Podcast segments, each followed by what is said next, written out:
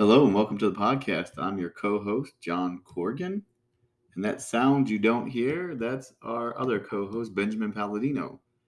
The reason you don't hear Benjamin is because he's not here. Benjamin is traveling, so he will not be joining us on this latest adventure on this podcast, on this episode four, I believe it is. And when I asked Ben about his traveling, he said, Well, I'm the type of guy who will never settle down. He said, Where the pretty girls are, well, you know, that I'm going to be around. I kiss them and love them because to me, they're all the same. I hug them and I squeeze them, and they don't even know my name. He said, They call me the Wanderer. Yeah, the Wanderer. I roam around and around and around. And yep, that's exactly what Ben told me when I asked him if he'd be on for this interview. No, actually, Ben did tell me he is traveling and that he hates it that he can't be on this podcast. And he hopes we don't lose one of our two fans. But if we do, it's something he had to do. He, he actually did have to travel, and he actually won't be on this one. But the interview, the interview is nonetheless a good one. We are interviewing Miss Melissa Hines. She is a school psychologist. She has worked with children for what seems like her whole adult life and um, she definitely is passionate about children. She's written a children's book, and um, her and her husband are in the middle of raising their own child right now. And it was it was really a joy talking to her. I wanted to, I really wanted to get get into it with her concerning imagination, uh, the importance of imagination in children and in adults um, what it does, how it can be cultivated. But the interview took it took a turn, and um, I got homework from this interview, so I'll, I'll be doing some some stuff this week that I didn't know I'd be doing before. But uh, I think you're gonna really enjoy it. I, I hope you really enjoy it. And if you don't, you know, maybe just listen anyways. All right, thanks a lot, and um, like I said, enjoy.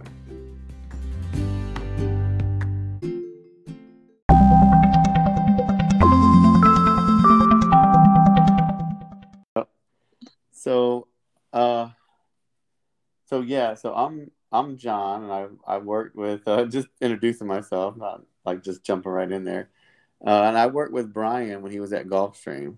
So I know of you, but I don't know you. So, and what I want to do is give you a chance, if you want to, to just like introduce yourself. Like I said to my two fans, or me and Ben's two fans. And since Ben's not on this one, one of them is probably already gone by now while they're listening to this but uh, maybe you can just let everyone know um, what you're doing, you know, what you've been doing, and because uh, I could sit here and, and talk about it, but I I get it wrong, uh, you know. So I I think it's best if you do that. Is that all right? Is that oh absolutely? Oh, that's okay, fine. Awesome.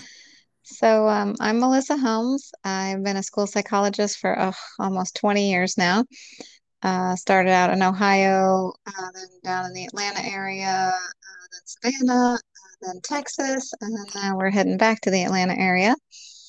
Um, so I've been working with kids since even before that. Um, I nannied for part time for a girl from when she was four and a half until she was about seven and worked with before school childcare, worked at Disney store, worked with after school childcare, worked in daycares while I was putting myself through college. Um, so lots and lots of work with kids. Um, came up with some stories while I was driving Grace, who's the girl I used to nanny, um, about 40 minutes from her Cleveland preschool to her suburb household and started telling her about twin fairies named Leah and Rhea, and she just ate it up and loved it. And then many years later, when she was graduating high school, she remembered them, and she she's an artist. She um, is now with the youth program at the Chicago Museum of Contemporary Art. Um, but when she was in you know, graduated high school, she did a watercolor of Leah and Rhea that I still have on my wall now because she remembered them from when she was little and inspired me to write the book um, that I self published. And um, so Leah and Rhea Spell came out, and I self-published in 2018. Um, but all through that, I've, I've been working with kids in mostly elementary school, sometimes middle school. High schools to me are a different animal. Um, high schoolers, I just I kind of they they intimidate me a little. Um, right. But I've been working with preschoolers, elementary schoolers, middle schoolers, um, doing a lot of things with um, dressing up in costume for Dr. Seuss Read Across America Day, uh, doing uh, dressing up like a cow and doing click clack moo, just anything to kind of get the kids interested in reading and get their imaginations going. Um, while I was working in schools and also after school programs. And I volunteered with um, Deep when I was in Savannah, and um, that's a young authors project. And so they go to middle schools and work with kids on writing and we have different prompts that we did every week and um, they could review we hello hey well, i don't know how much of that you got. I got it... yeah we got disconnected right when you were talking about your time with deep oh okay. yep. I don't know if that's my end. I'm sorry if it is. It's all right. Yeah. I'm not sure either. I'm not sure which end it is. Um, so Deep, the Young Authors Project. Um, so I'm not sure what all you heard about that, but they they got to write. The middle schoolers got to write and develop pieces, and then at the end they got to choose one piece to be published. So they got to be published authors in middle school, and the each um, little group would choose their top three two or three, and then they would be sent to um, actually speak out and read aloud at a, um, a deep uh, event, and they could read, they go up on stage and read their pieces out loud. So now, a, the deep, your work with Deep is that that's a program that's uh, it's for for young people, and is it? It's to like creative creatively engage them, and is it? Does it deal with um, like racism and things like that too, or is that am I wrong? Am I thinking of the wrong? Program? Well, they they have a lot of community outreach kinds of things as well. Um, what I worked with was the the Young Authors Project. So the oh, actual okay. uh, when I volunteered, it was it was the author part. But they do have outreach to the community, and they do have um, social justice things and racial things. So this and, is just another arm of their uh, their work this uh, laureate program. Yeah, they've expanded. When I started out with them, it was, I think they were focused more on the Young Author Project, and then they started expanding more and doing more in the communities as well. Uh, that happens, I think, when you start dealing with kids because you realize, um, I think I, I work sometimes now in a, uh, in this, I work in the school system. I'm, I'm sometimes on site at the schools. I just work in support. I'm not really I'm helping the kids indirectly by making sure all their computers work, making sure their network works better than mine here at the house. But uh, the I noticed there was a poster that said uh, when when a it talked about when a kid doesn't have a pencil, your you know your your first reaction is they weren't prepared, but they made it to school and you don't know what happened before they got to school, like that type of story. Of course, it was more articulate than the way I'm making it sound, but it I think when you start helping kids in one area, you realize that there's more to them than just that part, and and you're gonna you're gonna end up helping them a lot more than you ever thought you would. Is that is that incorrect or is that a good? uh, that that's yeah, that's pretty accurate for most kids. I mean, if you can understand and have an open mind, um, you can definitely impact them a, a lot more. Yeah. Um, Hopefully, in a good way. That's what I hope. I hope I do. I, whenever I do that, because I know I also did some uh, not not that I'm I'm great or anything like that, but I did some volunteering. I noticed you've done a lot of volunteering. Mine was mostly sports, coaching teams and things like that. But I also became, you know, a quote unquote bus driver and um, kind of a tutorer for some of the kids that were having trouble with grades, just because I spent so much time with them being on the teams and I could see where they were struggling and needed a little bit of help. And you can't just not help, I don't think. yeah. Well, so. most people, yeah, that's true. I um I also worked on and volunteered for the Peels Project. Um, mm-hmm. The father of Grace, the girl that I nannied, was one of the founders of the Peels Project, Pediatrician Enhanced Early Learning Study, and they go into hospitals of um, low SES, high needs, and have volunteers that will sign up for shifts to read to the kids in the waiting rooms. And they also provide the doctors with books for each of the well child checkups up until, can't remember, it's age two or age three, so that every child that goes in there gets at least those books. And they kind of talk to the parents about reading and the importance of reading. Um, so yeah, there's you, you can impact people in a lot of ways that never even thought you could do um, just by reaching out and kind of sharing. Yeah, yeah, I, I can totally see that, and I was, and uh, that's awesome work. And I know um, when you were when you were writing the book that you you did the Leah Rhea spell, the book, the um, did you use Kickstarter to help fund that project? Um, I I attempted to, but okay. it was not successful. So, oh, okay. Um, yeah, so it wasn't mm. funded. So well, I know um, if like on the first podcast I did, my my friend Ben, who's my co-host, who's not here with me, he uh he used Kickstarter. It took him three times to get it right on his on his project. So you're I you are not alone. And he said that's mm-hmm. common. That's right. a that's a and he he talked about some of the things he'd do differently. And uh, once he I'm not gonna say like crack the code, but he was successful with with one of his um well two of them now two two or three I should remember this. I mean we just talked the other day. Today, as a matter of fact, we didn't talk about this though, but I think it was three. He's had three successful campaigns, but he said there's a lot of elements to it that he would have done. Well, he did do differently the second and third time for the first one. It took three times to get that first campaign right though for him. His was a um.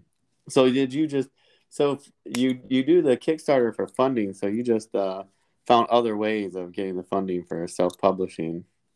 Yeah, that yeah. was basically it. I, think, I saved up more. yeah, I know exactly. Like I, I watched the episode of Shark Tank where there was a woman who, um, man, I can't. I, I haven't watched many episodes of it, uh, but the one episode I did watch, it still resonates with me. Not enough to remember what she was selling, but her story about how she got seed money for her first um, prototype was was pretty inspiring because her I think her husband ran a junkyard and she collected scrap metal or something like that. And I just thought that was that showed the um the will and it also showed some imagination. That's as a matter of fact, that's part of the reason I, I wanted to talk to you. Well, obviously I wanted to talk to you because of, you know, your experience with children.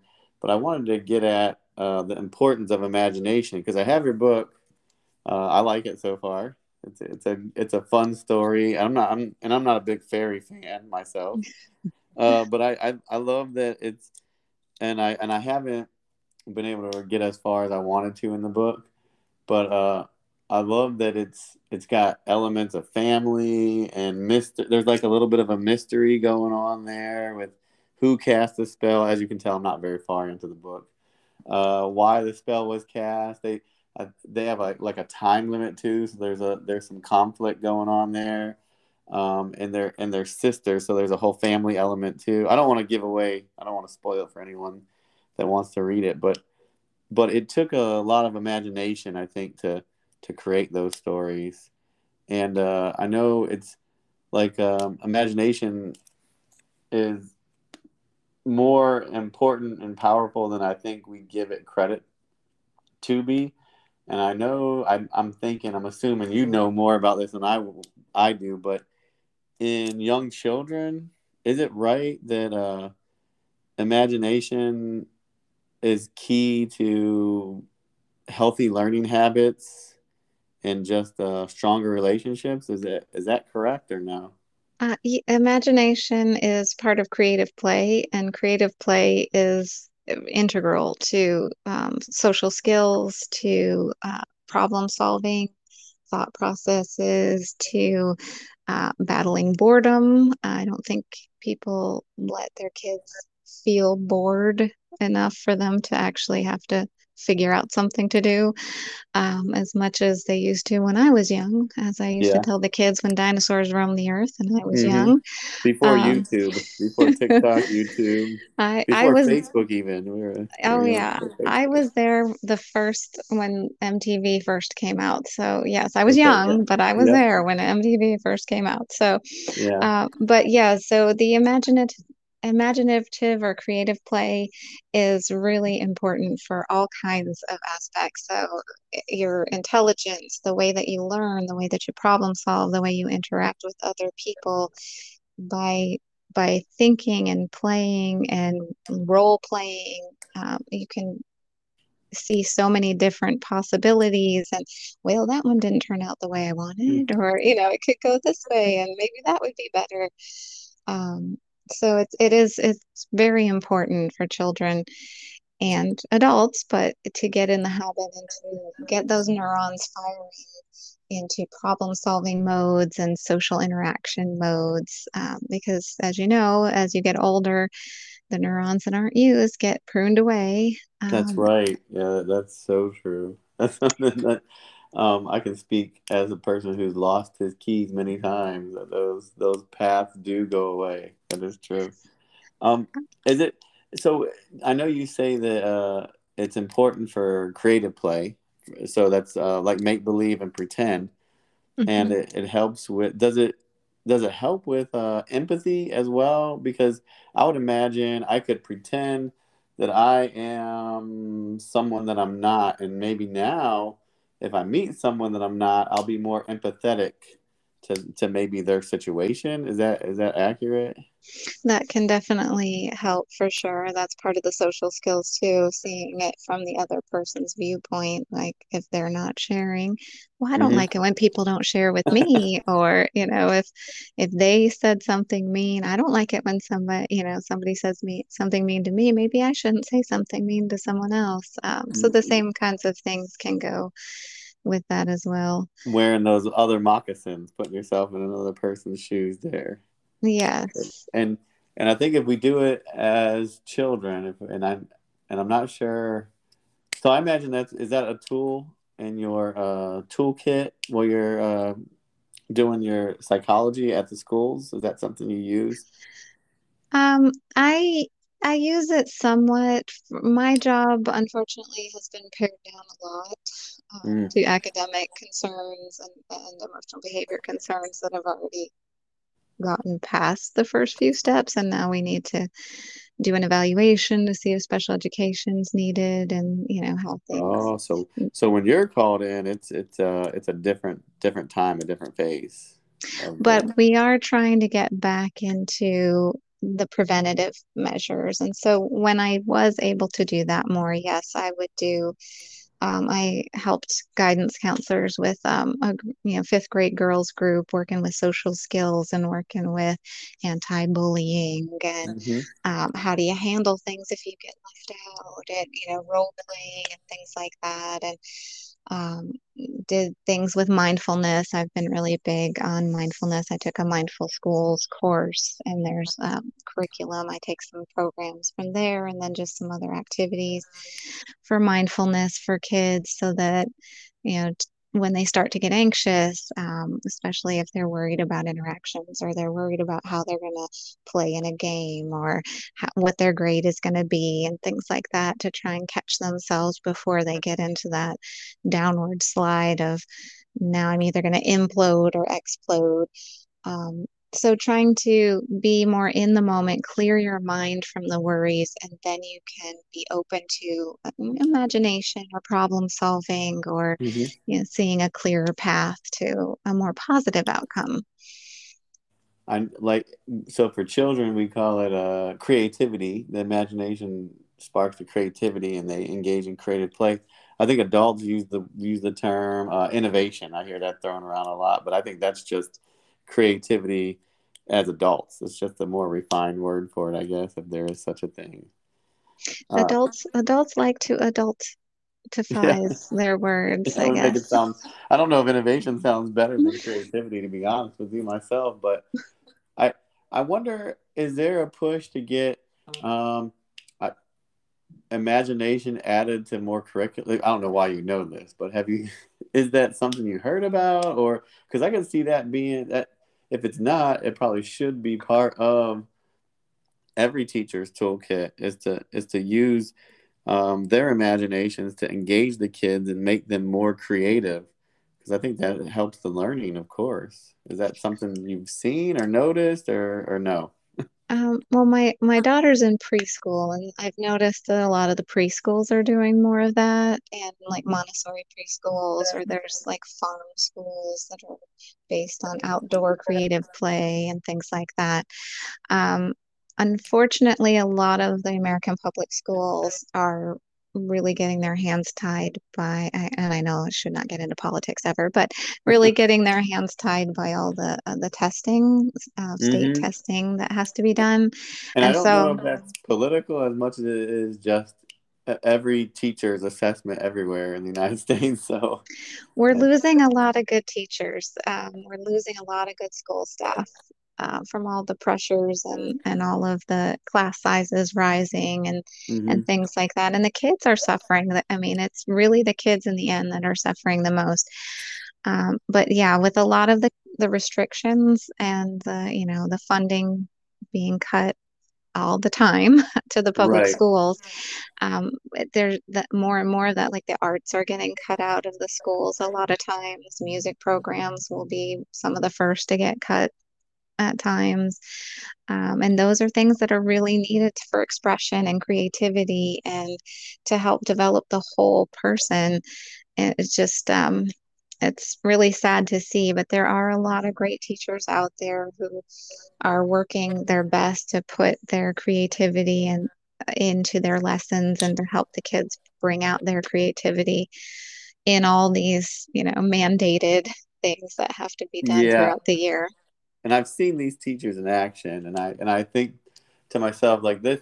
They they go like um well you're when you volunteer and dress up for for Dr. Seuss week, and I see the teachers um, dress up for just a lesson plan where they're going to go over a, a, figure in history and they dress up like that figure and i think you know that my that i just tip my hat to those teachers because they're doing this as well as preparing these teach these students for the uh, the all-encompassing tests that are um, that are kind of being used maybe for like like you said I I probably shouldn't get political either but maybe those tests are being used for more than they should. Maybe maybe um, you know funding and evaluation shouldn't be tied to just a test number. I think that's that's probably a a narrow that's not a very uh, creative or innovative way of thinking about education but uh, yeah, so those teachers who do that, that add imagination, that, that get the kids engaged through through um, creative play and and learn learn uh, they're they're they're pretty awesome. You know, that's pretty great that they're doing that, and I I don't know how to how to encourage that or well how how could we uh, as parents encourage those kind of teachers? What do you know what we could do? I know you're in the school system. A, a lot of teachers really appreciate um, just kind words, um, mm-hmm. just encouragement. No, um, that's see, that's something that maybe you know no one's ever thought of. Just telling the teacher how you know how great they are, and if that would make a difference, that, that's something real small that everyone um, being polite doesn't cost a thing. So that's something we can all do, I think. Yeah. People that have kids in school, like, hey, thank you for not being terrible with my child. You know, that's. And, and goes- we get to hear a lot of the parents who are having difficulties and struggling. So we get to hear a lot of of the things that that people think are wrong um, but we don't right. always get to hear when things are going well. So i know um, just even me working in the schools when i i say even you know even the custodians i'm like thank you so much for working so hard to keep this school clean. Like you're doing a great job and we need you. Um, and then the, just the, the, smile that lights up their face because it's true. Like what would our school look like if we didn't have custodians oh, right? yeah, it would, it would be a mess. I mean, i have kids at the house. I know how that goes cafeteria workers everyone but especially teachers because they're in you know they're in the trenches. They're helping shape and mold our kids. I mean they see our kids more than we do most of the yeah. time um, six, yeah, seven hours your, a day. you want your kids to, to grow up to be well-rounded well-adjusted great human beings because they pick out the nursing home for you. So that's real important. They, they might even run the nursing and then the other kids will help run the nursing home when you're in there. So it's real important that the and also you you want the best for your children always so uh th- i think that's that's a good i'm i'm going to keep that in mind. Next anytime i deal with, ch- with teachers and um, anyone that deals with children it really is it's a it takes a lot of patience it takes a lot of i think like love for the kids. I really think that's the one profession you can't i don't think you can fake it either. I've like I want my kids have uh, they're almost all grown up now, so they're all out of school and in college, except for two. We got two still in high school, but I've I've seen teachers, I've seen younger teachers kind of realize it wasn't for them, and and quit, and I've seen older teachers not want to retire until they just couldn't walk anymore coming to school. And and and even in that physical state they still had that class, you know, engaged. The the kids want to know what was going to happen uh, in World War II. You know, something as as uh, they they were able to do that, and I think that takes love for those kids. I think that really does. The, and I imagine biggest... being a psychologist the same way. I don't think that's like well we, we don't get to work with the, the kids as as long term as um, but engaging is is important in relationship building and that's where i think the teachers who really shine are the ones who do build those relationships and they really they listen to their kids and they it, the kids know that they're being heard and uh, you know they can just build that connection together yeah uh, and I and I think it carries over. I was real lucky. I had uh, great parents and went to. I, I grew up in, in Cleveland, Cleveland, Ohio. So I'm a product of the Cleveland school system. but uh, but I, I really and I know um, I'm also a product of uh, the there was a busing that went on because Cleveland was a segregated city. I know you say you've spent some time there, and the west side and the east side were were segregated. And I went to high I went to middle school and part of high school on the east side of Cleveland, and I think and I had great teachers. I, I, have no complaints from my teachers. And going to the east side, which is just uh, 35 minutes away from my home on a bus, but it made all the world of difference because it was a different part of town that I didn't grow up in. I didn't spend much time in. I was on the west side in downtown. That was it. But I met a lot of good friends, people that I still talk to today because of uh, school. And I like to think I'm almost well adjusted. I'm not but uh, and I'm I'm contributing as much as I can to society. I'll be contributing more April 14th through taxes, but um, no, I'm I'm very grateful for those teachers, and I'm grateful for the teachers that have that have uh, worked with my children. Um, yeah, it's it, I, I I guess I don't say I don't tell them as, as much as I should. I probably should tell them more often. Um, that I'm appreciative of them. Now, is there anything we can do? As as parents or community members uh, anything else? Is there should we attend board school board meetings or i know those are open to the public. And if we do what should we bring up? I'm i'm just asking. This is your chance to tell us. Hello? Meetings um, yeah, okay, great. So you heard everything yeah, I said. Yeah, I could hear you, and I was I was trying to say, hey, I grew up in Ashtabula, Ohio, so it was east oh. of Cleveland, so much smaller, but uh, similar demographics as, as Cleveland, but not segregated because we were so small. So yeah. yes, I I was I was popping in, and I'm like, wait a minute, I don't think he can hear me. Um, no, I yeah, I'm sorry about that. No, no, I, I'm gonna have to use my imagination to put this put this podcast together, but I, I can do it. I, I, know I can. I don't Sorry. need Ben. I don't need Ben's help at all. Um, we probably yeah. lost your two fans because you kept losing me. Sorry. Yeah. Oh no, it's not live, so I can I can edit oh, it. It's no big okay. deal. Okay, good. um, so yeah, so school boards, it's always good to be involved for sure in school boards. And a lot of times, again, what they hear in school boards are all the negatives. Um, I know in Texas, there was a lot of things about books and how they should be banning books and people, school board or not school boards, but um, people were holding COVID money because they had books that, you know, the people didn't feel should be in the libraries even.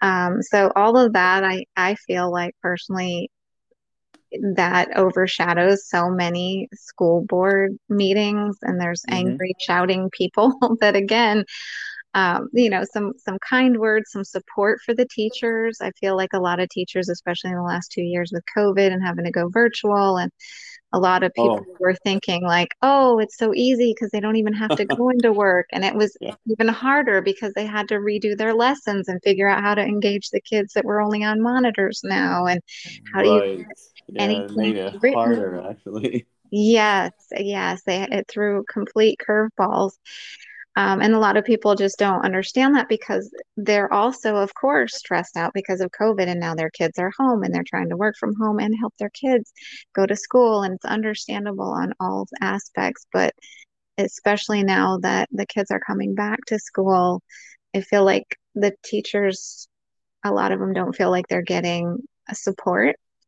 Um, that there's still a lot of, well, you're not doing this and you're not doing that, but they're doing so many things so a lot of the support of things like, um, I mean, some of the teachers aren't even getting their breaks because they're having to cover other teachers' classes during their breaks or their lunches or. Um, yeah, that's happening more than I think everyone realizes because of the there there is a, a shortage of of teachers that can actually come in and teach right now, and I don't think everyone knows that. I know I didn't know it until, like I said, I started uh, working with the school system, and I, I realized um, that there there were teachers that were doing that. They were covering two or three classes, and and um, I think math teachers are a big shortage in Georgia right now.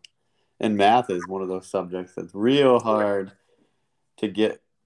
It feels like it's real hard to get kids interested into. Yeah, a lot of them, um, especially when you get into you know, algebra and mm-hmm. all of yeah, that. the um, imaginary numbers are, are, that's that's not the same kind of creative play right there, but they're they're real hard to engage them in. Um, but yeah, so if, so what I'm hearing is maybe uh, those those uh, parents or community members that are, are happy with the the school board and the teachers should should go to the meetings and let them know that they're they're happy with what they've done and to keep up the good work. Maybe that would go a long way too, just to be active in that way, in that manner. Is that right? Yeah, and if there's concerns, which I can see more and more happening with class sizes, um, and just trying to help with funding, and not that the school boards can do as much about funding as we would like them to do, mm-hmm. but you know, if going to different legislative groups or when there's different people they can vote for, parents can vote for lots of people. That's um, right. We and can. That's a one, so those that are thing. supportive of funding the schools so that we can get more teachers and we can lower class sizes and get more help because it, it is a profession that, like I said, we're losing a lot of good people because it's very underfunded and it's um, just more and more pressures put on every year and the class sizes get bigger. And there a lot of people are like i'm they're a lot of the ones that i know are coming in at seven in the morning and not leaving until five or six at night. And then they're still taking things home at night and weekends um, and I think there's also a misconception that teachers, oh, you get all summer off oh, and yeah. all these weeks of Thanksgiving and Christmas. But a lot of the teachers are doing professional development in the summer. They're setting up their classrooms when they're not getting paid because they don't really have the time pre planning because they're busy getting all the things ready for the kids and getting to know the kids. And um, then, you know, over breaks, I, right now, I yeah, have a break because I'm working in Georgia. Um, but I have three reports that I'm going to be writing from home because there's a shortage of school psychologists as well. So we mm. are taking things home and we're staying late and we're doing things on weekends. And I don't know that that people understand that. Um, and we're getting paid a lot less than we would get in the corporate world. So that money isn't everything, but when you have the money and then the class size and then the pressures from the state testing. And then people who aren't understanding and so they're being you know so maybe looking at things like the books that are in the schools that maybe they feel shouldn't be in the schools or you know you forgot this but meanwhile they're covering two or three classes. So you know they're human they might have and, forgotten to send something home with the kid and so yeah. then people get angry and it's just a lot on um, our teachers and i think like uh, and like you said uh yeah, it's important to remember. Well, that empathy is, is something a skill that should never go away. It should never go out of style. So I think we need to be empathetic towards the people that are a partner with us in raising our children. I think we need to to empathize with them and, and help them in any way we can. And if we do have a problem with something that happened, maybe w- when we do address whoever it is, if it's the board or the or the teacher, that we do it uh, in an empathetic way and a way that uh, with a with a solution as well, not just a hey, you made these mistakes because I I think the the teacher or whoever probably already knows they made those mistakes. They probably already feel not so great about them. How can we help them to make sure they don't happen again? And maybe it's just asking them why they made those mistakes, and maybe they tell you well i'm overworked and and then if you know people or you yourself can help through volunteering you know what are you overworked with is there anything i can help you with i think that might that might go a long way is that, yeah. that would teachers or psychologists would that be something they they want or is that or is that a no they well, I, there's always things that um, you know just at our schools where we have um, you know we just had it English to speakers of other language or multi-language learners. We had an after-school program um, to welcome the people and let them know um, what resources were in our county and what resources were in the school. And then there's also um, plays. You know, the schools are putting on plays, and there's a lot of things that they do, like after school for the school, that we would love to have parent involvement, parent help. Would mm-hmm. you, would you take tickets at the door? Or, you know, would you would you stand behind this booth and hand out some pamphlets about you know this program in the community or um, be a smiling face um, at the water station? You know you don't even yeah, have to yeah. have any expertise in any area just helpful that works for me because i'm not i'm not an expert in any area but i can i have two hands and i'm always there. I i always want to be helpful you know i always hope hope that i can be helpful. And i think that's another thing before maybe as a mental as a mental exercise for for myself and anyone else. And this is with any any profession anywhere.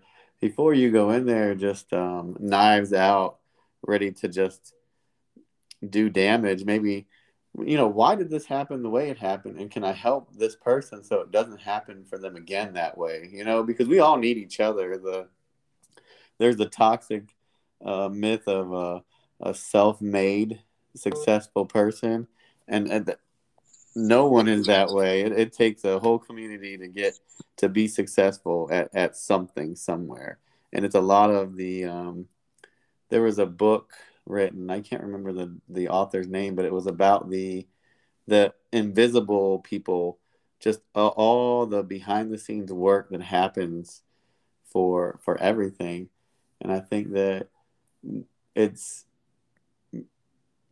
And I, I didn't expect the conversation to take this turn, but it it did because, and my train is not too far off the track, but we, we need our, our kids to grow up to be well adjusted adults, to be contributors to society, to be people that will volunteer to help.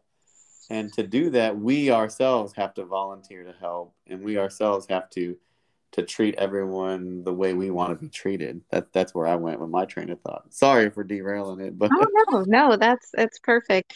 And if we want to um, tie the creativity and imagination in with that as well, I mean, I know a lot of parents have a lot of things on their plates too. I mean, I'm a parent too. Mm-hmm. Um, you know, that just taking a, a a two hour block or you know rearranging something in some time or maybe your child is in the play so you're already going to be at the play both nights. So maybe one of the nights you can volunteer. So you know just kind right. of a little creative with your time and and your energy. Um, but yes most most people want to partner and team up uh,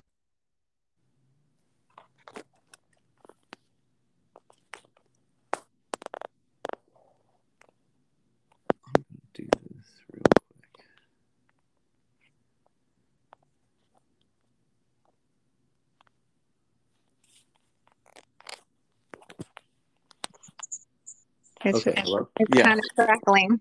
Yeah, you're back. I'm sorry. I'm... Oh, that's okay. I just heard a bunch of crackling, so I was like, let me stay on here just in case. Perfect. So I didn't lose you that time, but so what, what I'm hearing is that there's nothing wrong with with offering help and solutions and and, and encouraging words. Yes. Those okay. are very welcome for sure. Um, and also, I have to say, most, and not me personally, but most of the teachers I know would not sneeze at like a $5 Starbucks gift card once in a while. Awesome. Those, these are all, and these are all, honestly, these are all very doable things. Like, I, my um, friends of mine would, would, they used to make fun of me because I always tried to, to write Christmas cards out to family and friends. And, um, whose addresses I try to keep, and they're like, "What?" You know, but but I've had people come up to me years later and say, "Hey, thank you for that Christmas card. That was that was really nice." You know what I mean? So yeah, yeah. It means I know it's it takes small. It's it, it, and what happens is that you'll and, and I'm you'll you'll help with the small things first, and then you'll want to get more involved, and you'll do the bigger things. You really will. You know, like you said, th- this year you might just take tickets. Next year you you may you may um, be directing the play at the school who knows you know? Or you might be fine taking tickets and and that's that's great too because somebody has to do it. Right and if and, you're the one with the smile at the door then yeah. that's amazing too. So thank you for your thank you for your time. I think that's a good spot to leave at is that uh, we should always and like i said i could talk for hours. I'm, I'm, I'm gonna try not to Usually Ben pulls me back, so I'm sorry again, like him not being here. But yeah, we we need to to always use our imaginations, always be creative, always encourage our kids to do that, and then support our, our teachers and our psychologists and the admins and the custodians and the people that are that are really wanting. I, like I, I genuinely believe any teacher or any any person involved in the school system who's been doing it for more than five years, they're they're they're all in. They're invested. They love those kids.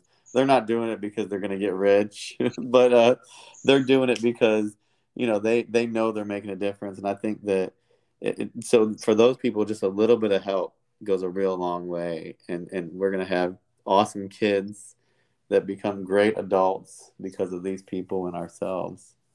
And um, yeah yeah and like you said the the parents that are um, able to lead by doing um, mm-hmm. are 10 steps ahead um, yeah. you know there are people who are working multiple jobs and just trying to you know get food on the table and keep a roof over their heads and that's you know that's where we can step in and help them but the kid you know the people who might have a little time here or there that's where we yeah. can you know I know what I feel like. I I did a um. Me and Ben interviewed someone who was uh who was on the city council for a small town in in Glennville, Georgia, and that and now I've, I've got um.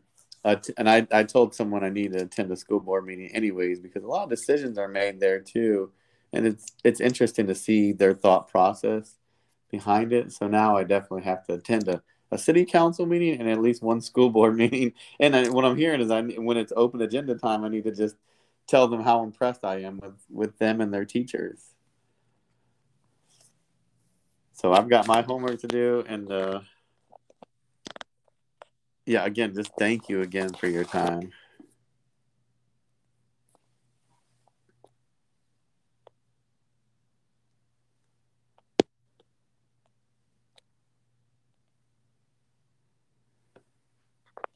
All right. Hello?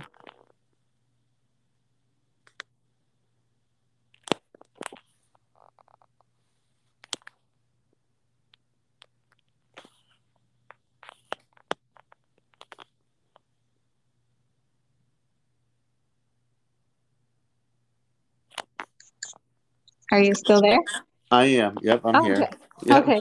Well, I was going to throw in one more story um, because oh, it was really hard when I was um, in grad school, but also uh, or in um, undergrad and um, babysitting.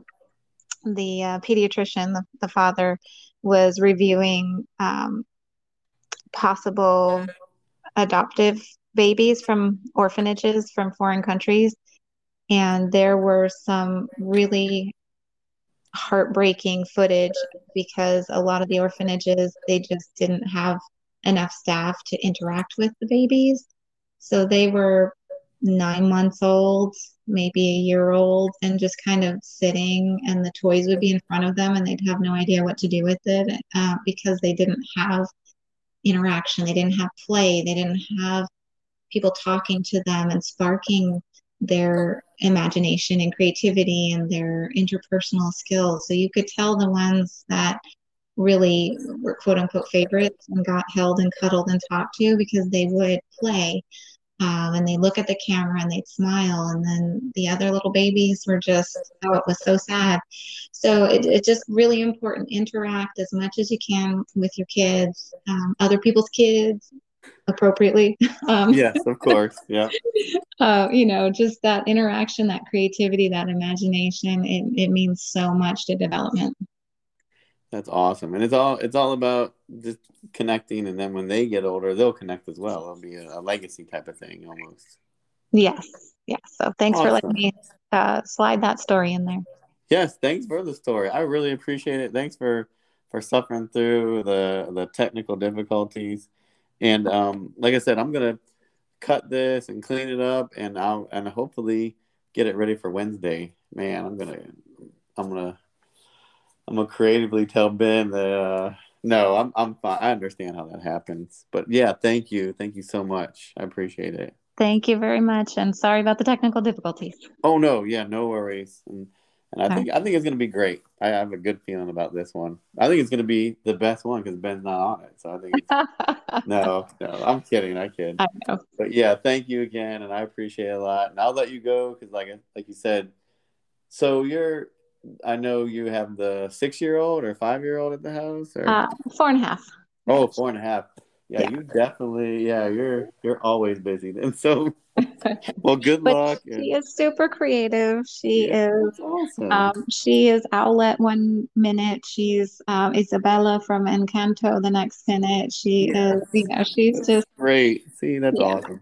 I love that. My my niece, um, she's seven, and she'll uh she'll FaceTime me or well, she uses Messenger. She'll use her mom's phone, and uh, she'll she'll play dress up with all the Disney costumes and, and talk like she is that uh, that princess. I think that's the funniest thing. So, and I just all, all, I have to do is listen, so it's real easy. So I'll, I'll, she'll do it while I'm cooking or while I'm driving. Driving, of course, it's hands free. You know, on my dashboard while I'm driving from work, or it's just. And my wife makes fun of me a little bit, but I, I think it's great that she, because she went, she's really come out of her shell, and since you know as she's grown up, and I think I would never want to stop her from doing that, you know. Oh, it's, it, that's amazing. It's always yeah. good to, again, you're you're putting yourself in someone else's shoes, whether it's a Disney princess. That's or, it. You know. Yeah, yeah, and I think I think you know it's it's amazing. It's great. So, all right, thank you again. I'm gonna let you. I promise I'm gonna let you go this time. all right, thank you. You take care. Okay, you too. Mm, bye. Right. Bye.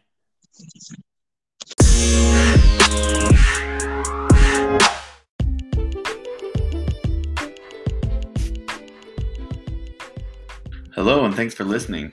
That was my interview, my solo interview with Melissa Helms. Um, like I said, it took a little bit of a turn, And um, I know I usually don't do this. There's no after the interview, but this is my first solo interview as well. And um, I wanted to break tradition, the uh, three episode tradition that we have going on this fourth episode. And I wanted to talk about what she said. And I wanted to challenge my two listeners today. If uh, if you're hearing this, if you're still if you're still on, I would love if you would go to your local school board meeting, not with any complaints, whenever they have it. If it's weekly, if it's monthly, just go to the meeting and let the board know what a great job the teachers in your district are doing. And they are doing a great job, no matter what we think. The, the kids out there are great kids. On the whole, they're wonderful children. And I think that the teachers really need to know just how good that they're doing. One more thing, and then I'll let you go. If you're listening to this on Spotify, there is the option to leave a voice message on Spotify or Anchor. You can leave me a voice message. And I promise you, if you leave me the message and you tell me what city, state, and county you live in, I will do everything in my power to make sure that the school teachers and the school board gets that message. It has to be something positive. It has to, has to be something uplifting, but I'll make sure they get it. And um, on tomorrow's blog, I plan on speaking a lot about this, about showing our appreciation. And I w- I'm also offering uh, any comments that are written on tomorrow's blog post. I'll make sure those get to the proper school board. Okay, I think that we've all, I think I've spoken enough and I think you've listened enough. And, and once again, big thank you to you, my two listeners. Please don't leave because Ben's not here. He'll be here next week. And um, we've, we've got a great interview lined up for next week as well. Thank you and uh, God bless.